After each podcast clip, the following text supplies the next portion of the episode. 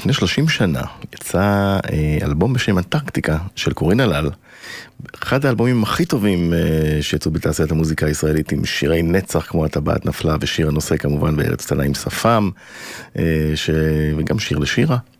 ואיתנו קורין אלל בטלפון. מה העניינים? ערב טוב. שלום רז. אהלן, מה שלומך? בסדר, מה שלומך? לא רע, לפני שנתחיל לדבר על האלבום, ביטלס אוהבת? גדול, זה מזכיר לי. כן? מה? את התקופה שעליתי לארץ. השיר הזה ספציפית. זה המוזיקה שתשמעת. כן, זה... השיר הזה ספציפית. כן. השפיעו עליי קצת הביטלס פה ושם? בטח, בטח. איך? מעניין אותי. החופש, כאילו, ההחלטה שלהם כל פעם ללכת למקום אחר ולחפש שדות חדשים ולשנות... החופש, הם פשוט היה להם חופש גמור, כאילו הם לא הלכו לפי החוקים. נכון. וגם את שברת כמה חוקים ותקרות באלבום שלך שיצא ב-89. נזכיר שהלחנת את כל השירים, הפקה של יהודית רביץ, והתחלקו בטקסט עם חנה גולברג ומאיר גולברג והוד מנור, ויונתן גפן, ומה עמד... וז'אק פרבר, נכון? מה עמד ברקע של היצירה של האלבום הזה? בעיקר הרצון שלי להבין באיזה שפה אני צריכה להביא את עצמי לעולם, כי בשני הדיסקים הראשונים הבאתי את עצמי לעולם מאוד עם המטענים שנצאתי עד אז, כן? אבל אחרי שני אלבומים שכאילו צלחתי אותם וראיתי שאנשים אוהבים ומקשיבים ובאים להופעות, הבנתי שיש משהו שהוא... האלבום הקודם... האלבום הקודם קראו לו פירות אסורים, רק נזכיר. והראשון זה לא היה לו שם, זה המותק. וכאילו הבנתי ש... כי אתה יודע שאתה עושה תקליט, אתה רוצה להגיע לאנשים, אתה לא רוצה להגיע רק לאנשים שכועסים כמוך. אבל בהתחלה אתה עושה מה שאתה מרגיש, ואחר כך אתה מתחיל להבין איפה אתה חי. ואז הבנתי שאני חיה במדינה שקשה, ואני לא יכולה לשיר דברים כמו שהם, והבנתי שאני רוצה... להגיד את כל מה שיש לי בצורה יותר ציורית.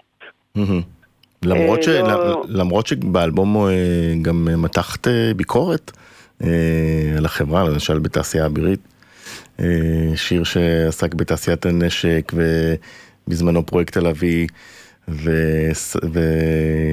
וארץ הנעים שפם שהתייחס...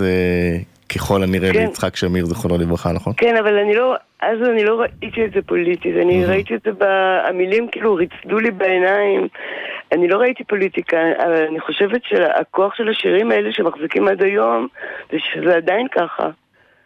שהם על זמניים, בטקסט.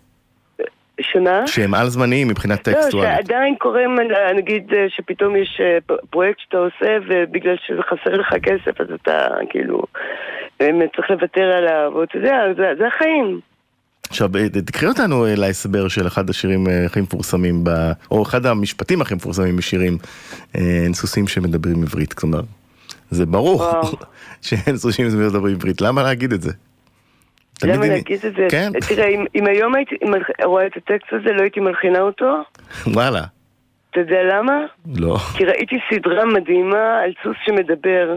עם סוס שמדבר. זה נקרא הורס שואו, ג'ק הורס שואו. ואז בטוח לא הייתי מלחינה את הטקסט, הייתי אומרת, לא, יש סוס שמדבר, זה לא עברית, אנגלית. אבל אז שראיתי את הטקסט הזה, לפני 30 שנה, 31 שנה, נדהמתי כי כשבאתי לארץ בגיל 8 מתוניס, קודם כל... היה לי זיכרון מאוד גדול של סוס של בורגיבה, שמאוד אהבתי, שעמד בפתח של העיר, ובנישי שחור כזה. סוס ענק.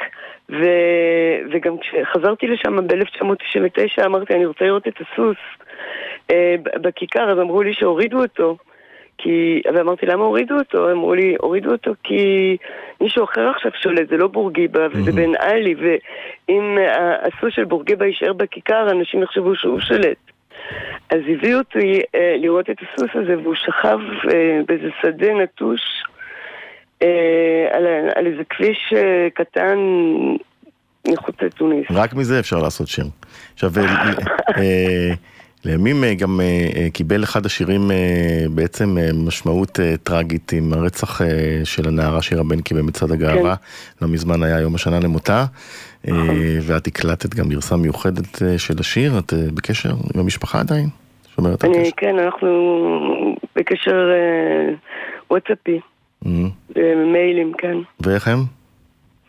הם מדהימים, הם עושים, ואני חושבת שהעשייה זה לא יכול לרפא, אבל לפחות לפנות את המחשבות הקשות, כי עשייה, כאילו אתה מתרכז במשהו אחר. בשיר לשיר, אחד השירים היותר יפים באלבום.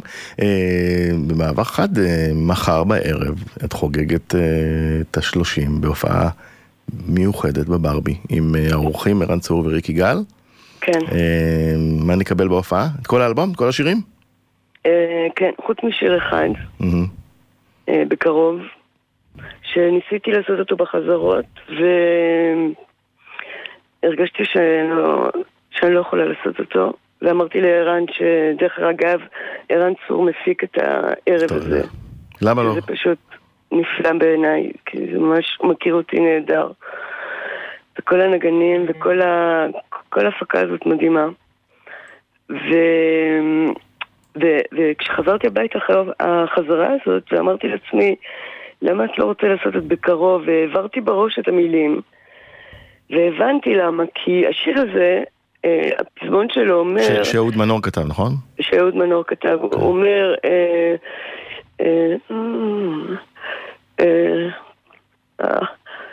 לא זוכרת, בכל אופן, מה שהוא אומר... מה שהוא אומר, אולי, נכון שאין לי שום סיכוי, אבל אי שם בתוך תוכי, מן הרגשה שבקרוב אשוב לשמוח. הבנתי. ובעצם, אני פתאום הבנתי שהשיר הזה, שאהוד בעצם, מבחינתי, נתן לי את הכוח הנפשי, לרצות להמשיך את המוזיקה ואת החיים האלה.